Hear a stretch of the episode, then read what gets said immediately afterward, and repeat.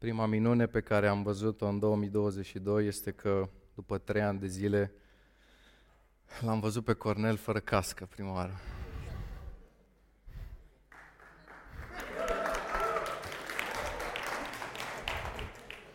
Cred că vă entuziasmați degeaba pentru că ați spus că o să-și cumpere alta. Cred că am avut un timp extraordinar de revelion și Cred că fiecare ne-am întors cu forțe, forțe proaspete, nu-i așa? Anul acesta e un an plin, ne așteaptă lansarea oficială a Bisericii Vertical București. Uh, vom organiza o tabără, o conferință împreună cu cei de la Harvest Mureș.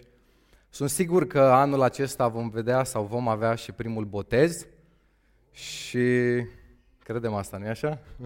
Am auzit doar două, trei persoane. Și cred că o să experimentăm creștere la nivel personal, de familie, dar și comunitate.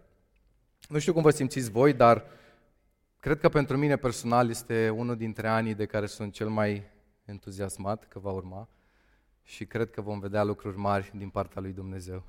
Poate Cornel va renunța definitiv la cască. Pentru astăzi vom avea cel de-al doilea mesaj pe subiectul grupuri mici. Grupurile mei sunt o caracteristică esențială a ceea ce noi credem în viziunea verticală și asta nu pentru că ne-am gândit noi să creăm ceva nou, nu pentru că ne-am gândit noi să creăm ceva nemai întâlnit, nemai văzut în alte biserici, și pentru că uitându-ne în Scriptură, de departe putem observa că principalul cadru de ucenicie pe care Isus l-a avut a fost grupul mic.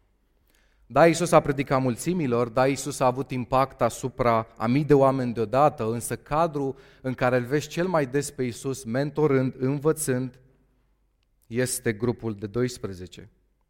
Mai mult decât atât, la un moment dat, dacă vă amintiți, există anumite pilde pe care Isus le spune și după ce le spune, El își ia deoparte doar ucenicii și doar lor le explică acele taine. Este ceva special ceea ce Isus face în cadrul grupului mic. De aceea nu vrem să avem doar o întâlnire de duminică, și vrem să avem și întâlniri în grupe de casă. Pentru că asta vedem și în biserica primară. Întotdeauna ni se face această reamintire, această precizare când citim faptele apostolilor, că ei se întâlneau la templu, dar se întâlneau și în casă. Și se întâmplă lucruri extraordinare în grupul mic. Și chiar în perioada scurtă în care le-am început, de două, trei luni de zile, sunt foarte mulți oameni care mărturisesc că se luptă sau s-au luptat cu anxietăți, cu frici, cu anumite lucruri pe care n-au putut să le depășească, cu anumite probleme și în urma faptului că au reușit să-și facă curaj să împărtășească acea problemă, acea povară, au mărturisit cum au fost vindecați, cum au fost eliberați de acele lucruri. Și slavă Lui pentru asta. Ce mă șochează pe mine este că și uitându-mă în viața lui Isus pot să văd că atunci când a trecut prin momente grele, s-a întors către grupul mic. Amintiți-vă doar de grădina Ghețimani. Poate cel mai dificil moment din lucrarea lui Isus a fost momentul în care a trebuit să, să decidă, să accepte că El va trebui să ajungă la cruce. Amintiți-vă toată acea presiune, toată acea tensiune în care El spune, depărtează de la mine paharul acesta, nu vreau să trec prin asta, nu vreau să mă despart de tine, Tată, nu vreau ca tot blestemul să fie pus asupra mea, nu vreau ca mânia ta să fie pusă asupra mea din cauza păcatelor omenirii. Și amintiți-vă că în contextul acela al Ghețimanului, la un moment dat Iisus vine spre ucenici și spune rugați-vă împreună cu mine. A apelat, dacă vreți, la grupul lui mic. Și asta avem și noi nevoie. Să fim o comunitate în care nu să ne târâm problemele, frământările, grijile după noi ani de zile fără să reușim să le discutăm. Și să avem aceste grupuri mici în care să putem să venim de fiecare dată atunci când avem nevoie să fim susținuți în rugăciune. Amintiți-vă totodată de ucenici pe vremea lui Hristos după răstignire. Biblia spune că erau fricoși, necredincioși și închiși de frica iudeilor. Însă în contextul acela, fricoși, necredincioși, context în care și noi ne regăsim de multe ori, nu-i așa? Parcă ne descrie pe noi. Și noi suntem de multe ori fricoși, necredincioși și ne luptăm cu atât de multe probleme. Dar lucrul pe care l-au făcut bun ucenicii a fost că au rămas în contextul acela de unitate. Au rămas, dacă vreți, în grupul lor mic. Și ce s-a întâmplat în momentul respectiv? Biblia ne spune la un moment dat că Hristos se arată, Hristos se prezintă în mijlocul lor. Pentru că dacă există un lucru special, un lucru fantastic la grupul mic, nu-i doar că ne întâlnim unii cu alții, dar că în contextul acela în care suntem împreună, Hristos e și El prezent acolo. Și asta vindecă, asta schimbă, asta transformă. În evenimentul pe care l-am menționat sunt o grămadă de lucruri pe care Isus le face atunci când se arată în cadrul grupului lor mic. Haideți să vedem câteva dintre ele pe scurt. Prima, Hristos le oferă pace. Versetul 19 spune, în seara acelea zile, cea din tia săptămânii, pe când ușile locului unde erau adunați ucenici erau încuiate de frica iudeilor, a venit Isus, a stat în mijlocul lor și le-a zis, pace vouă. Ai nevoie și tu de pace? Sau mai bine zis, de câte ori oare nu ai în timpul săptămânii, în timpul acesta în care te frămânți de atât de multe lucruri, nu ai nevoie de pace? Biblia ne arată că un context în care vom găsi pace este tocmai în grupul acesta mic în care Hristos se arată și prezența Lui aduce pace. Al doilea lucru pe care ei îl experimentează, bucurie. Versetul 20, după ce a zis aceste vorbe, le-a arătat mâinile și coasta sa, ucenicii s-au bucurat. Al treilea lucru, în grupul mic ai parte de un Dumnezeu implicat în problemele peste care nu treci ușor în viața ta. Iisus le-a zis din nou, pace vouă. De ce le-a zis din nou? De ce nu le-a zis doar o dată și era suficient? Ați observat și dumneavoastră că sunt atât de multe probleme peste care nu trecem atât de ușor, nu-i așa? Sunt o grămadă de probleme cu care ne confruntăm și ne confruntăm luni întregi, ne confruntăm ani întregi. Și Iisus, deși le dă pace, probabil că a observat că pacea aia nu a venit peste toți ucenicii. Și a zis din nou, Iisus le-a zis din nou, pace vouă. Și în cadrul grupului mic ai ocazia să-ți împărtășești și să-ți reîmpărtășești problemele cu care te confrunți și pe care n-ai reușit să le depășești. Și să fii susținut de o comunitate de oameni care se roagă împreună cu tine până când reușești să depășești acele probleme. Al patrulea lucru pe care experimentează și noi îl vom experimenta în grupul mic, prezența Duhului Sfânt. Observați versetul 22, după aceste vorbe a suflat peste ei și le-a zis, luați Duh Sfânt. Al cincilea lucru, îl vezi pe Dumnezeu acolo. Ceilalți ucenici au zis, deci, am văzut pe Domnul. Vă amintiți de Toma? Toma nu fusese acolo când Isus face toate aceste lucruri. Și el a spus așa, până nu văd eu, nu cred. Dacă ai fi rămas în, în grupul tău mic, Toma, ai fi văzut împreună cu ei. De aceea e foarte important să păstrăm aproape întotdeauna de grupul mic. Și de aceea, în viziunea verticală, noi nu credem că membrii sunt cei care vin doar duminica și cei care sunt implicați într-un grup mic, pentru că acolo Hristos face atât de multe lucruri fascinante. Acum, dacă ai nevoie de toate aceste lucruri pe care le-am menționat, ai nevoie și de grup mic. Nu poți fără el.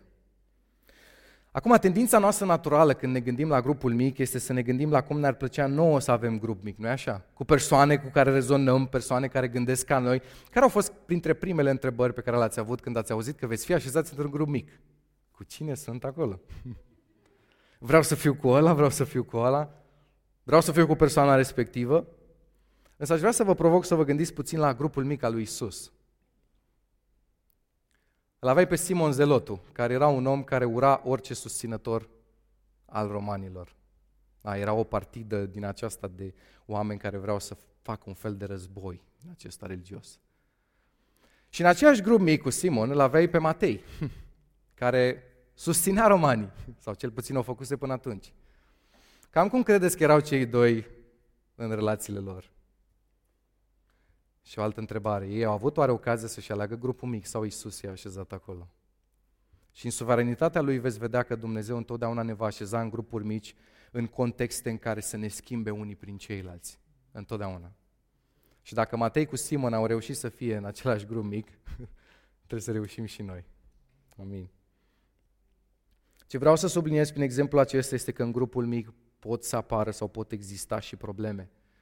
Suntem diferiți și dacă în cadrul întâlnirii de duminică închinarea este ceva ce se manifestă între tine și Dumnezeu, dacă ascultarea cuvântului este ceva ce se manifestă între tine și Dumnezeu, în grupul mic ai parte de acel unii altora, de acele relaționări și de foarte multe ori în acele relaționări vor ieși, vor ieși la suprafață problemele noastre. Mai ales că avem timpul acela de timp de veghere, de împărtășire de probleme și atunci ne vom și spune problemele, nu doar că vor ieși la suprafață. Însă aș vrea să discutăm astăzi, în mod special, despre două lucruri. Despre două probleme sau despre două păcate care pot apărea. Care dacă sunt prezente în cadrul unui grup mic, acel grup mic nu va funcționa niciodată. Vedeți, viziunea verticală implică și o tratare serioasă și radicală a păcatului. Da, vrem să avem inima lui Hristos în ce privește păcătosul care vrea să se schimbe și niciodată un astfel de om nu va fi altfel decât acceptat în comunitate. Însă vrem să avem și acea latură a lui Hristos care tratează cu seriozitate păcatul. Nu uitați imaginea lui care e gata să îmbrățișeze orice om, dar nu uitați nici în imaginea lui Isus care condamnă fariseii, care tratează aspru lipsa pocăinței, care răstoarnă mesele în templu, nu știu câte predici ați auzit despre Isus care răstoarnă mesele în templu. Nu prea ne place, nu prea e confortabilă imaginea asta lui Isus. Și totuși ne arată ceva despre modul în care El privește păcătosul care nu vrea să se pocăiască și care creează probleme. Nu uitați că Isus este miel, dar e și leu. Blândețe, dar și fermitate, păstor blând, dar și judecător. De aceea o să vorbim astăzi despre două probleme mari în grupul mic, două probleme pe care Dumnezeu le tratează foarte serios. Primul dintre ele, sau prima dintre ele, este fățărnicia. Nicolae Iorga spunea foarte bine că fățarnicul are două fețe, dar niciun obraz. Este un păcat care a distrus biserici întregi și este un păcat, din păcate, care se ignoră destul de des. Un păcat pe care nu-l auzi foarte des mărturisit de oameni, nu-i așa? Oamenii vin în general și recunosc, mai am probleme cu mânia, am probleme cu pofta, am probleme cu un anumit lucru, mă confrunt cu asta, dar ca să zici că ai o problemă de fățărnicie, wow. De ce? Pentru că fățarnicul își dorește o imagine bună și a spune că ai o problemă cu asta îți creează o imagine proastă. Și vom fugi de treaba asta. Nu prea se găsesc în Scriptură, dacă veți citi cu atenție, exemple de oameni fățarnici care se pocăiesc. Pentru că cel mai greu se schimbă omul atunci când e fățarnic. Vezi vameși, vezi prostituate, vezi toate categoriile de oameni venind la Hristos. Însă îi vezi în același timp pe farisei, termen care deja a devenit identic, dacă vreți, cu a fi fățarnic. Îi vezi întotdeauna nefiind gata să se pocăiască.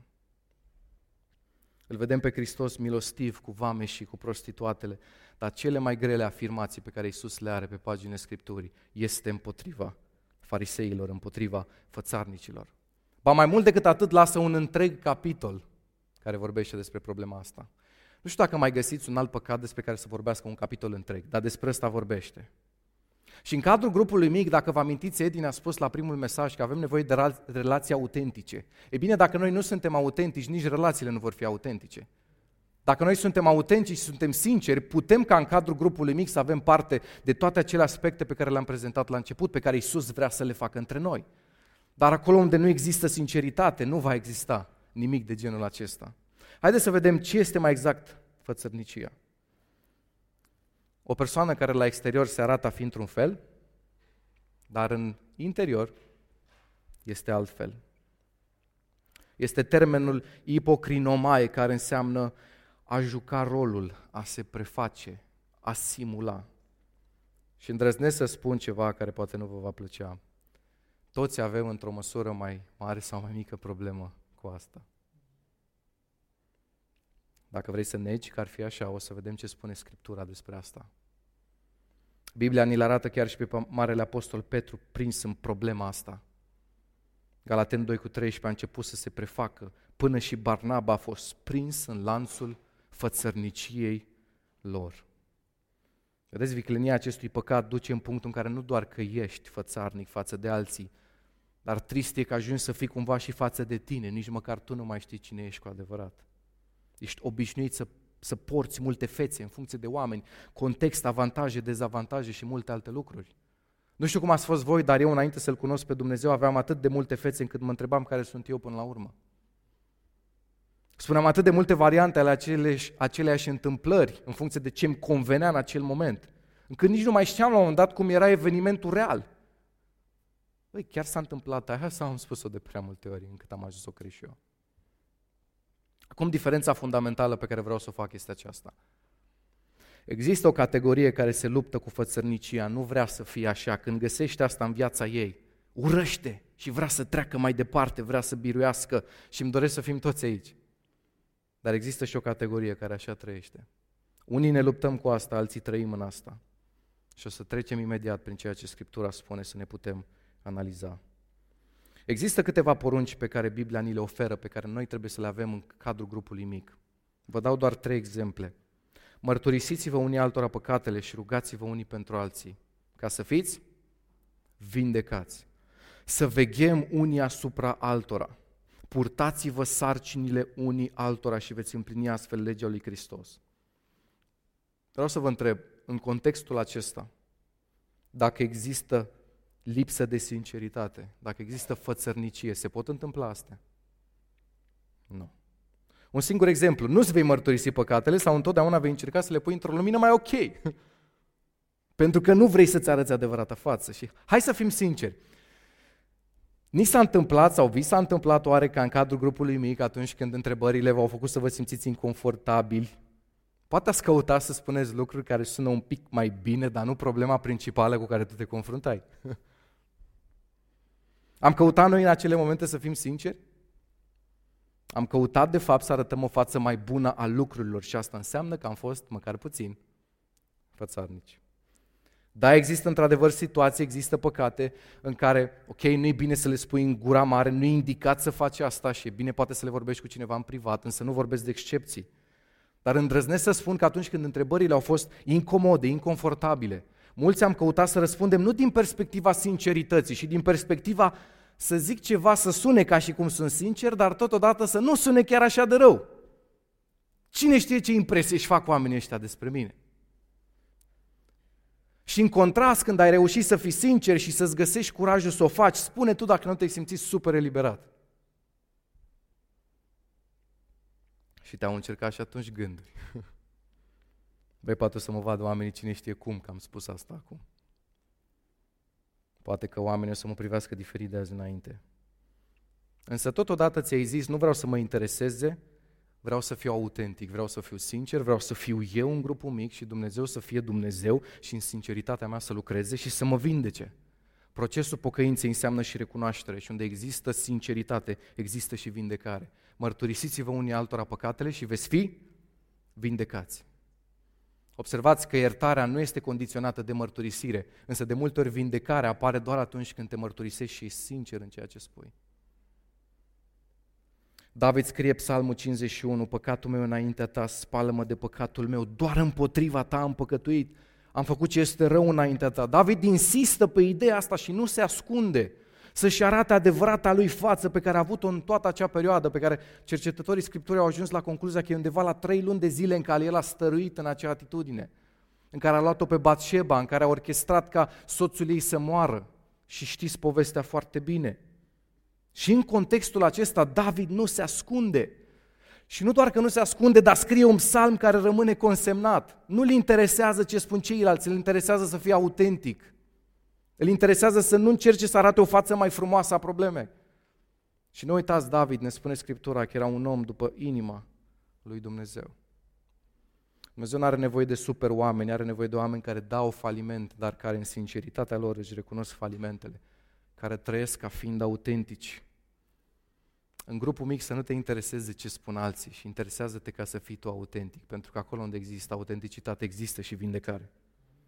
Într-o ultimă instanță, fățărnicia îți distruge percepția realității asupra lui Dumnezeu, asupra altora și asupra ta. Și într-o ultimă instanță, pentru că vorbim în special de fățărnicie în cadrul grupului mic, niciodată nu o să putem să dezvoltăm relații autentice dacă acest păcat este prezent acolo. Cu cât suntem mai sinceri în cadrul grupului mic, cu atât minunile care se vor întâmpla acolo vor fi mai mari. Vreau să vă ofer câteva simptome ca să ne putem analiza dacă și noi ne confruntăm cu asta. Toate sunt luate din capitolul despre care v-am spus, în care Isus condamnă fățărnicia. Prima, când faci ceea ce faci de ochii lumii. Vă dau câteva exemple. Slujești în cadrul comunității, dar când e slujire pe ascuns, ai justificări, ești ocupat, n-ai timp. Poți fi slujitor la laudă și închinare, dar să nu-L lauzi și în domeniul tău privat pe Dumnezeu. Poți să fii în lucrarea de mijlocire, dar să nu ai viață de, de rugăciune. Poți să ai dar de învățătură, dar să nu studiezi Biblia. Poți să vreau să predic aici, dar să nu studiez acasă și să nu mă pregătesc. Să vreau să cânt, dar acasă să nu fac pregătirea. Să fac orice slujire care mă pune într-o lumină bună înaintea oamenilor, Dar dacă e vorba de o slujire care nu mă scoate în evidență, nu-i de mine, frate, asta. Eu cu scena, nu am, n-am treabă cu altceva. Nu știu câți vă amintiți de fetele care au venit de la Asociația Free, unde lucrează Georgiana. Știți care e unul dintre lucrurile pe care ele le-au mărturisit la sfârșit, că au fost cel mai impactate în biserică? De obicei când pui întrebarea să te gândești așa la niște chestii de astea. Wow, nu știu. Habar n-am. Predica, închinare. A zis că șocant pentru ele a fost să vadă că fetele care au fost în față și au slujit aici, în fața bisericii, la sfârșitul programului s-au dus la ele și le-au băgat în seamă și a zis, cum? Fetele alea care erau acolo, importante pe scenă, au venit să vorbească cu noi. Niște nimeni. Când faci ceea ce faci, de ochii lumii, asta va arăta ceva și va spune ceva despre slujirea ta. Amintiți-vă de Samuel care prima lui slujire înainte să fie preot, înainte să fie judecător. Înainte ca Dumnezeu să-i dea toate aceste slujiri, a dat cele mai importante slujiri din Israel. A fost pur și simplu un om care deschidea ușile templului. Asta făcea. De foarte multe ori noi tânjim sau ne dorim așa, nu știu, la rugăciunile noastre să leviteze oamenii, să se întâmple lucruri extraordinare, dar sunt lucruri atât de mici pe care le putem face și nu le facem. De ce? Pentru că e posibil să avem o problemă de fățărnicie. Vrem să facem ceea ce facem de ochii oamenilor. Fă ceea ce faci ca pentru Dumnezeu. Al doilea simptom, când spui altora să facă, dar tu nu faci. Ascultați Matei 23, ei leagă sarcini grele și cu a nevoie de purtat și le pun pe umerii oamenilor, dar ei nici cu degetul nu vor să le miște. Ce sfaturi dai oamenilor în încercare și cum reacționezi tu la încercare? Frate, ești în încercare, e simplu. Încrede-te în Domnul, ridică-te, mergi mai departe. Când ești tu în situația respectivă, hm, dar tu nu mă înțelegi, mie mi-e greu. Nu e așa simplu cum crezi tu să trec pe aici. Când spui altora să facă, dar tu nu faci. Te aștepți ca alții să te slujească, dar tu găsești motive să nu slujești. Cele mai amuzante mi se par cele de genul de ce nu mai mai sunat sau de ce nu mai mai băgat în seamă? Întrebarea e de ce nu o faci tu? De ce spui altora, dar tu nu o faci? Aștepți ca alții să te iubească, dar ți-e greu să iubești. Aștepți ca alții să te rabde, însă tu n-ai răbdare cu nimeni. Al treilea lucru, al treilea simptom, cumva pe dinăuntru și altfel pe din afară. Vai de voi, cărturari și farisei fățarnici, pentru că voi sunteți ca mormintele văruite care pe din afară se arată frumoase, iar pe dinăuntru sunt pline de oasele morților. Regulamente exterioare, dar în interior egoist, răutate, lipsă de iubire.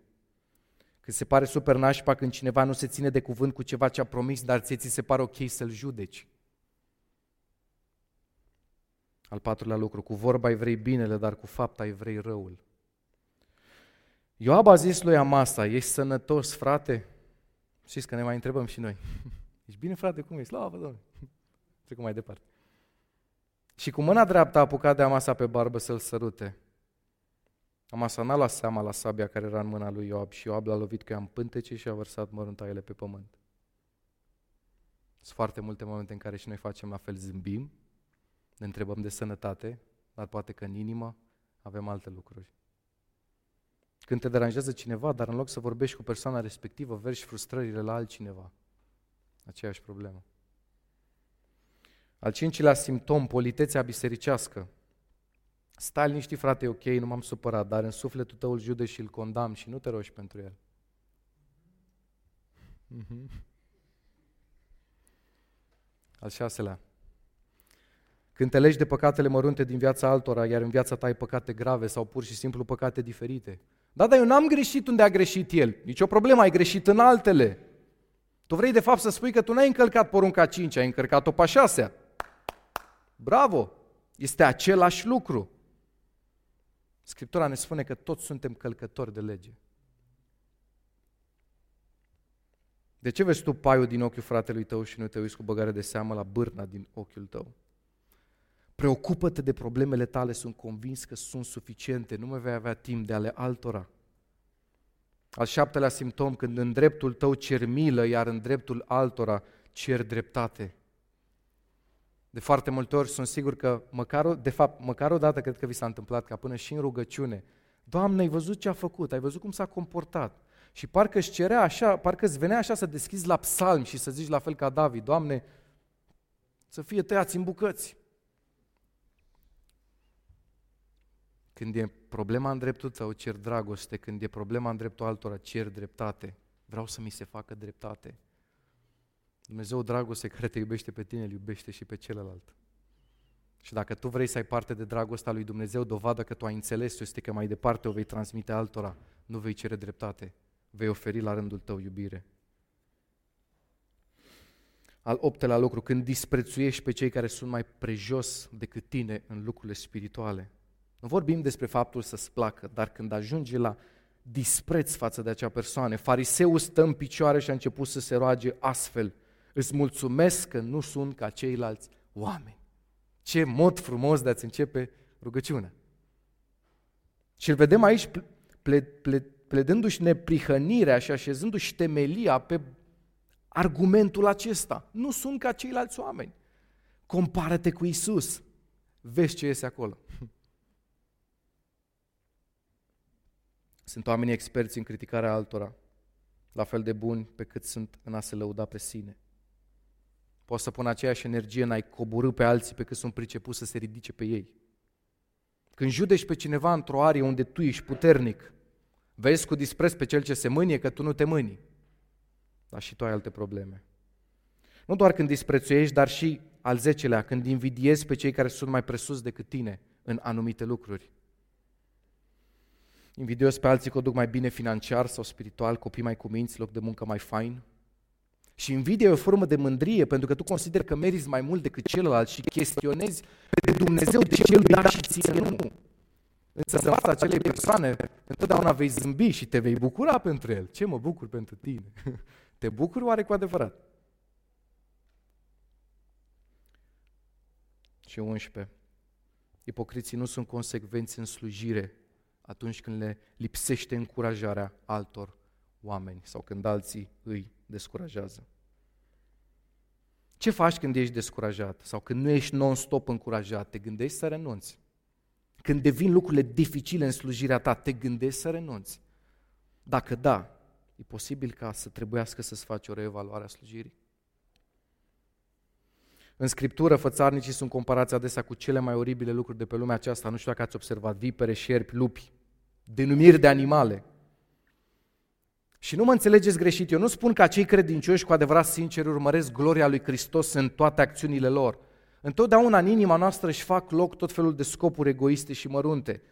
Dar acela care are în vedere slava lui Dumnezeu ca principal obiectiv al vieții sale va descoperi că această dorință va zdrobi treptat toate scopurile și țelurile egoiste. Cu alte cuvinte, fățărnicia va fi diminuată tot mai mult în viața noastră. Știu că nu e ușor să fim sinceri, însă trebuie să învățăm să o facem, pentru că alternativa este să avem mai multe fețe și odată ce pornești pe drumul ăsta, e greu să te mai oprești. Odată ce ți-ai format diverse fețe în diverse contexte, nu vei face altceva decât să mai adaugi încă o imagine a ta oriunde te duci. Fii tu indiferent. Da, Alex, tu spui că încolo trebuie să tindem, să fim vulnerabili, să fim sinceri, să ne spunem problemele, să ne deschidem. Sună bine în teorie, însă tu nu știi povestea mea. Tu nu știi cum am fost eu judecat de-a lungul timpului, tu nu știi cum oamenii au vorbit despre mine pe la colțuri, ceea ce am spus într-un cadru mai intim, sau poate că n-ai experimentat tu asta, dar ai auzit de alte cazuri de oameni care au experimentat lucrul ăsta. Și aici ajungem la cea de-a doua problemă, cel, cel de-al doilea păcat pe care noi îl tratăm foarte serios. Și anume, bârfa. Însă ca să oferim un moment de respiro, haideți înainte să trecem mai departe la bârfă, să avem un moment de rugăciune. Nu știu dacă este vreunul dintre noi care să poată să spună că nu avem momente în care fățărnicia să nu-și facă loc în inima noastră. Însă dacă ne dorim un lucru, este să fim o comunitate autentică, nu-i așa? Sunt atât de mulți oameni care ajung să nu mai vină în biserici astăzi pentru că deja când aud termenul biserică, aud termenul ipocrit, fățarnică, la nu trăiește, ăla, într-un fel e la biserică, altfel e acasă, altfel e la muncă, altfel trăiește personal. Și aș vrea ca să fim acei oameni care să fim caracterizați la nivel personal, la nivel de familie, dar și comunitate, de a fi autentici. Okay? Aș vrea să plecăm capetele și să ne rugăm împreună și apoi să mergem mai departe în mesaj.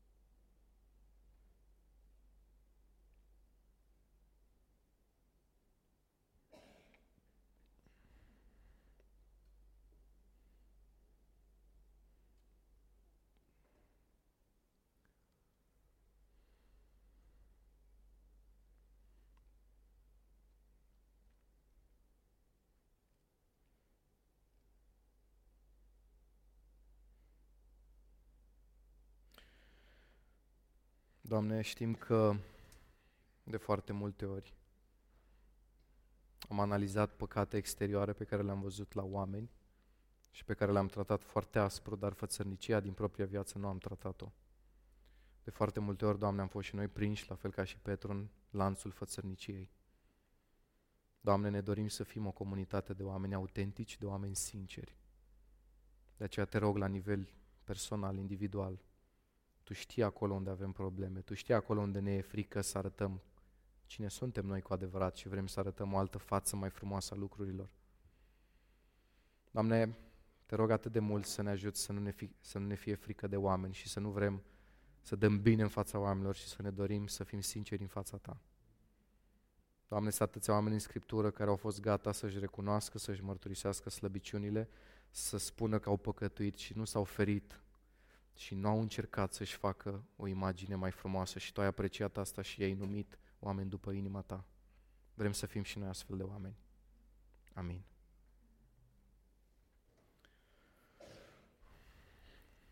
Am auzit un oftat când am zis bârfă. Haideți să vorbim și despre fratele sau sora bârfă. Poate sună ciudat să o numesc așa, însă din păcate a cam devenit o normalitate, nu-i așa? Cineva a scris uh, foarte inspirat că Bârfa e un personaj care frecventează bisericile noastre. Fiți atenți care e descrierea ei. Vă mai amintiți de mine, numele meu este Bârfa. Eu nu am nicio lege și nici nu mi-e frică de nicio lege. Eu ucid fără să folosesc nicio armă de război. Îți drobesc inimi și ruinez vieți. Sunt deosebit de vicleană și perversă. Cu cât îmbătrânesc, puterea mea în loc să scadă crește. Cu cât sunt mai pomenită mai mult, cu atât credibilitatea mea crește. Am trecere la toate păturile sociale și sunt prezent atât în casa săracului cât și în cea a bogatului. Cel mai bine mă simt însă în biserică. Acolo par atât de nevinovată și de bine intenționată și totuși acolo reușesc să provoc cele mai mari ravagii. Victimele mele sunt condamnate pieirii și oricât ar vrea să se protejeze împotriva mea, nu reușesc deoarece ascunsă sub masca anonimității și a confidențialității, eu nu am niciun nume, nici față pentru a putea fi recunoscută. Este practic imposibil să mi se dea de urmă. Cu cât vei încerca mai mult să mă prins, cu atât voi deveni mai invizibilă. Eu n-am niciun prieten adevărat. Pe toți cei cu care m-am întovărășit, după ce m-am folosit de ei pentru a fi cărat în spate, i-am distrus rând pe rând. Odată ce reușesc să arunc o pată pe reputația cuiva, această persoană nu mai e niciodată ceea ce a fost – am reușit chiar să răstorn guverne, să distrug căsătorii, să ruinez carierele multora, cauzând insomnii, certuri și dureri de cap. Dacă nu pot distruge, mă mulțumesc și doar să trezesc suspiciune și astfel obiectivul meu e pe jumătate atins. Îți reamintesc din nou, numele meu este Bârfa și stau la dispoziție cu plăcere oricând. Prin bârfă înțelegem nu numai a spune minciuni despre cineva, ci a spune chiar un lucru adevărat despre acea persoană, însă cu intenții rele. Acum vreau să fac o precizare. Nu, nu este o bârfă în momentul în care cineva, fiind îngrijorat de starea cuiva din comunitate, vine la prezbiter, la pastor, să ceară ajutor în reabilitarea acelei persoane și vreau să vă citesc un exemplu din Scriptură. 1 Corinteni, capitolul 1. Vă îndemn, fraților, pentru numele Domnului nostru Isus Hristos, să aveți toți acești, același fel de vorbire, să nu aveți dezbinări între voi, ci să fiți uniți în chip de săvârșit într-un gând și o simțire Căci, fraților, am aflat despre voi de la Alcloei că între voi sunt certuri. Vedem aici că Pavel nu spune v-au bârfit ai Cloei. Oamenii aceștia au fost îngrijorați de starea lor și au apelat la persoana care i-a putut ajuta cel mai bine în situația aceea, și anume Pavel. Păi vezi, mă, Alex, asta vreau și eu să fac mereu. Să ajut persoana. Întrebarea pe care vreau să ți pui este următoarea. Tu la cine apelezi în astfel de cazuri? Dacă vii la pastor, la lider, dacă te rogi pentru acea persoană, da, putem discuta despre motivație de a ajuta. Însă dacă persoanele cu care ai discutat problemele celuilalt sunt persoanele cele mai apropiate vouă, cu scopul ca cealaltă persoană să vă confirme da, mă, așa e persoana aia, nici mie nu-mi place, și pe mine mă deranjează, nici eu nu mai suport să văd asta. Atunci nu vorbim despre motivație de a ajuta și vorbim despre bârfă. Și da, noi îmbrăcăm lucrurile într-o haină religioasă pentru că suntem experți să facem asta, așa cum și Iuda, în momentul în care a văzut vasul de alabastru spart și mirul turnat pe capul lui Isus, a spus, ce risipă putea să fie dat săracilor și Scriptura ne arată, ne menționează că nu asta era motivația lui. Dragostea de bani era motivația lui, nu dragostea de săraci. Saul în Vechiul Testament ne socotește porunca de a ucide animalele și vine Samuel și îl întreabă, ce-i cu behăitul ăsta? Ce răspunde el? Am vrut să le aduc jerfă Domnului. și Dumnezeu îi spune, împărăția va fi luată de la tine, Saul. Așa în subiectul acesta, haina religiozității. Știți cum se manifestă? Vă dau un exemplu. Vreau să-ți spun un motiv de rugăciune pentru fratele sau pentru sora. Aș vrea așa să ne rugăm, că uite, trece printr-o situație. Și turui și turui și numai motive de rugăciune nu vrei tu să dai de fapt. Câți dintre voi ați auzit de John Wesley? Okay.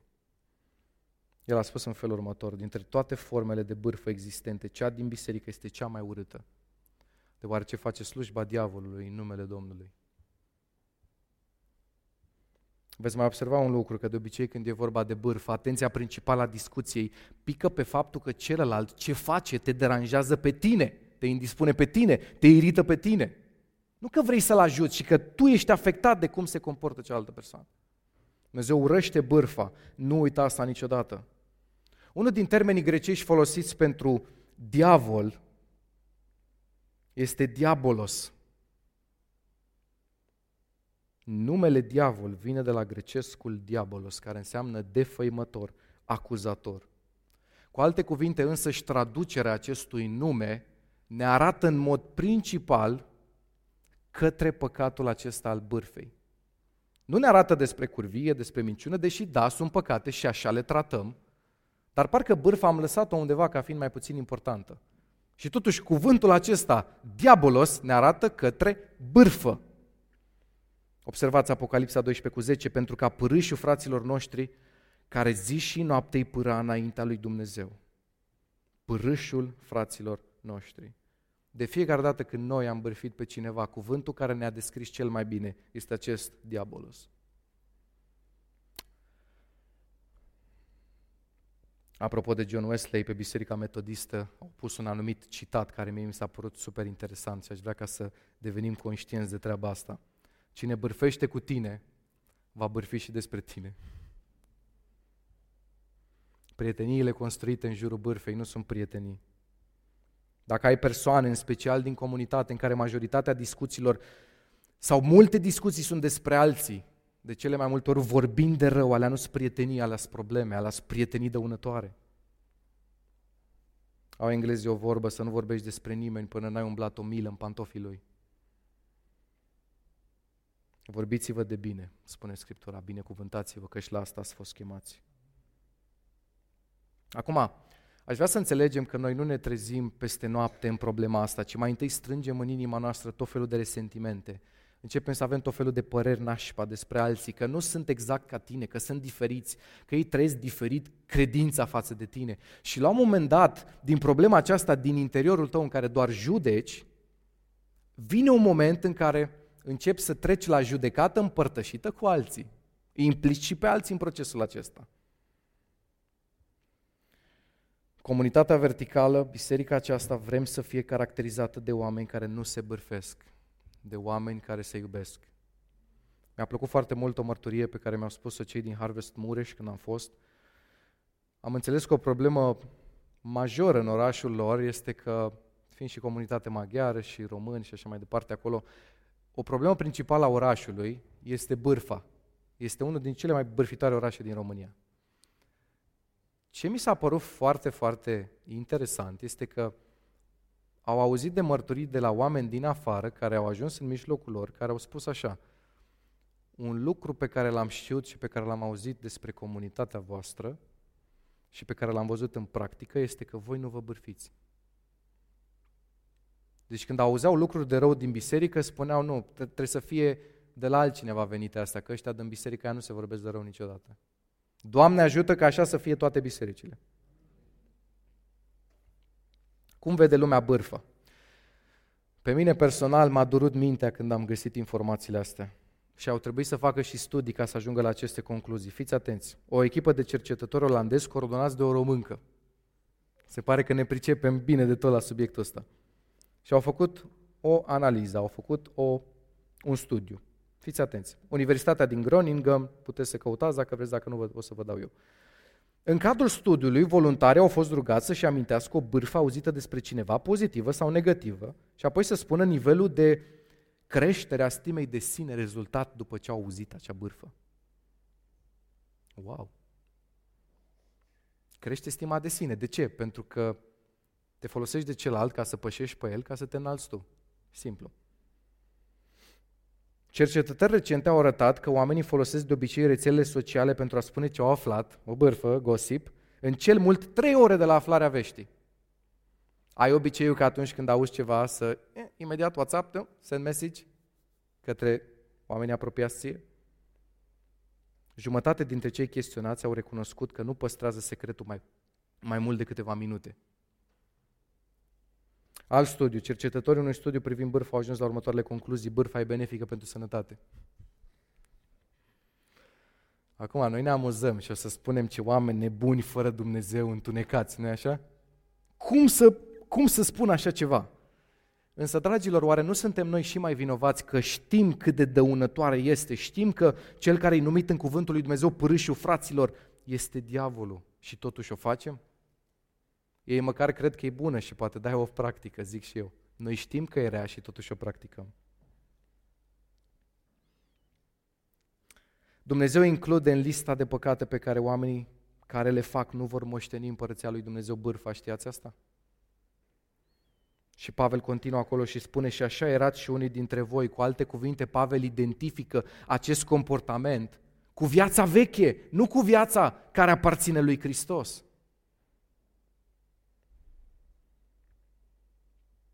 Acceptați-vă diferențele. Suntem diferiți și e bine asta. Nu trebuie să fim toți la fel. Acceptați-vă diferențele și ascultați-mă bine. Bârfa nu spune ceva despre celălalt, spune ceva despre tine. Spune ceva despre mine. Arată unde ne este inima și arată că acolo e în inima noastră adevărata problemă. De aceea nu ne vom feri în această biserică să abordăm problemele de bârfă, să punem sub disciplină pentru bârfă și chiar să excludem din comunitate, pentru că asta ne cere Scriptura, deși poate pare dur. Tit, capitolul 3. Adu-le aminte să fie supuși, să asculte, să nu vorbească de rău pe nimeni, să nu fie gata de ceartă, ci cumpătați plin de blândețe față de toți oamenii. Să nu vorbească de rău pe nimeni. Și versetul 10 în care îți explică ce să faci atunci când asta nu-i respectat, Pavel îi spune foarte clar, după întâia și a doua mustrare, depărtează-te de cel ce aduce dezbinări. Dacă luăm în serios versetul acesta, e posibil să ne golim rapid. De aceea cel mai bine este să ne golim inima de păcatul ăsta. Amin? Romani 1 cu 29. Astfel au ajuns plini de orice fel de nelegiuire, de curvie, de viclenie, de locomie. Și observați sfârșitul versetului. Sunt șoptitori, termenul este bârfitori. Proverbe 6 cu 16, șase lucruri urăște Domnul și chiar șapte sunt urâte.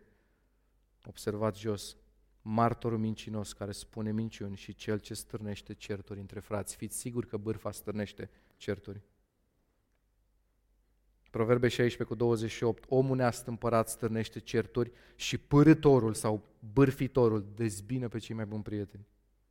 Proverbe 11 cu 13, cine umblă cu bârfe dă pe față lucruri ascunse, dar sufletul credincios ține ce i s-a încredințat.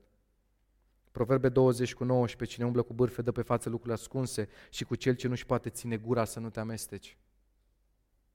Proverbe 17 cu 4, cel rău ascultă cu luarea minte la buza nelegiuită și mincinosul pleacă urechea la limba nimicitoare. Exod 23, să nu răzpândești zvonuri neadevărate, să nu te unești cu cel rău ca să faci o mărturisire mincinoasă pentru el. 2 Corinteni 12 cu 20, fiindcă mă tem ca nu cumva la venirea mea să vă găsesc așa cum n-aș vrea să vă găsesc. Mă tem să nu găsesc gâlceavă, pismă, mânii, dezbinări, vorbiri de rău, bârfe, îngânfări, tulburări. 1 Timotei 5, totodată se desprind să umble fără nicio treabă din casă în casă și nu numai că sunt leneșe, dar sunt și limbute și scoditoare și vorbesc ce nu trebuie vorbit. Proverbe 10 cu 18. Cine ascunde ura are buze mincinoase și cine răspândește bârfele este un nebun. Care credeți că sunt câteva cauze ale bârfei? Păi una poate să fie curiozitatea, nu-i așa? Suntem foarte curioși să vedem ce mai face celălalt și cum o mai duce și ce a mai falimentat și despre ce mai putem să vorbim. Nu mai fi curios. Amin. Al doilea lucru. Plăcerea. Ascultați ce spune versetul Proverbe 26 cu 22. Cuvintele clevetitorului sunt ca niște prăjituri. Oh, alunecă până în fundul măruntailor. Dacă vrei prăjituri, avem cofetării în București. Nu-i nevoie să facem asta. 3. Comparația. Ne place mereu să ne comparăm cu alții, dar nu cu Dumnezeu, pentru că ținta noastră nu e schimbarea și să ne complacem în starea noastră și atunci ne ajută să punem pe alții într-o lumină negativă, ca noi să ne facem o imagine mai bună. 4. O inimă rea. Oamenii care zac în păcate vorbesc despre păcatele altora pentru că asta îi face să se simtă mai bine. 5. Mândria. Cum adică mândria? Păi ai impresia că tu ești mai pocăit, de aia vorbești poate despre celălalt. Cum rezolvăm bărfa? Fugi. Mai există o categorie de oameni care poate nu bârfesc de fel, dar e genul de persoană care iubește să asculte ce are celălalt de spus. Când spune, mă, eu n-am, n-am bârfit, n-am spus nimic, dar am ascultat, am fost acolo pentru celălalt să-l ascult. Ascultați ce spune Proverbe 26 cu 20. Ne prezintă chiar și situația asta, e incredibilă Scriptura, cum ne arată absolut tot. Când nu mai sunt lemne, focul se stinge și când nu mai e niciun clevetitor, cearta se potolește. E nevoie întotdeauna de doi ca să fie bârfă, să știți. Chiar dacă nu vrei să bârfești, nici nu asculta. Spune, mă, uite, eu nu vreau să facem asta. Vrei să facem ceva? Hai să ne rugăm. Eu nu vreau să particip la o astfel de discuție. Proverbe 20 cu 19, același lucru ne spune, să nu te amesteci cu cel care nu-și poate ține gura. Avem nevoie de două roade ale Duhului Sfânt și asta trebuie să ne arate dependența noastră de Hristos. Fără o viață cu Dumnezeu, e greu să reușești să biruiești. Ai nevoie de înfrânare și ai nevoie de dragoste. De ce de dragoste? Pentru că de foarte multe ori ceea ce vei ști despre celălalt chiar va fi adevărat. Poate că uneori chiar tu ești cel care a fost afectat de ceea ce celălalt a făcut. Ai nevoie de iubire ca să acoperi greșelile. Observați aceste două lucruri. Diavolul pârâșul fraților, dar Dumnezeu ne cere să fim acoperitorul fraților. Care te descrie pe tine? Care mă descrie pe mine? Și patru, realizează ce daune mari aduce. Realizează că miza nu ești tu, e împărăția lui Dumnezeu. Realizează că împărăția lui Hristos e direct afectată de tine dacă faci asta. Unitatea bisericii, oamenii care se vor boteza, oamenii care se vor mântui, toate astea sunt afectate și de tine dacă practici bârfa. Oamenii vor cunoaște că noi suntem ucenicii Lui și așa vom aduce mult rod în momentul în care vor vedea că avem dragoste unii pentru ceilalți. Asta înseamnă că bârfa nu are ce să caute în toată ecuația asta. Aș vrea momentele ce urmează să ne ridicăm și să facem din nou o rugăciune.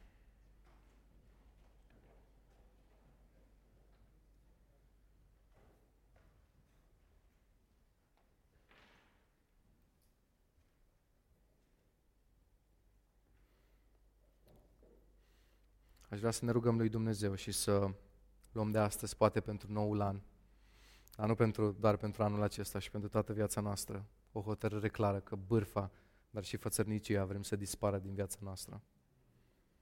Știu că suntem oameni care, eu sper că majoritatea ne luptăm cu asta, în sensul în care vrem să depășim, nu vrem să ne complacem acolo, dar dacă ești într-o postură în care îți dai seama că ai lăsat aceste două păcate în viața ta, biserica nu poate să funcționeze în termenii ăștia și mai ales grupul mic va fi afectat de astea două păcate.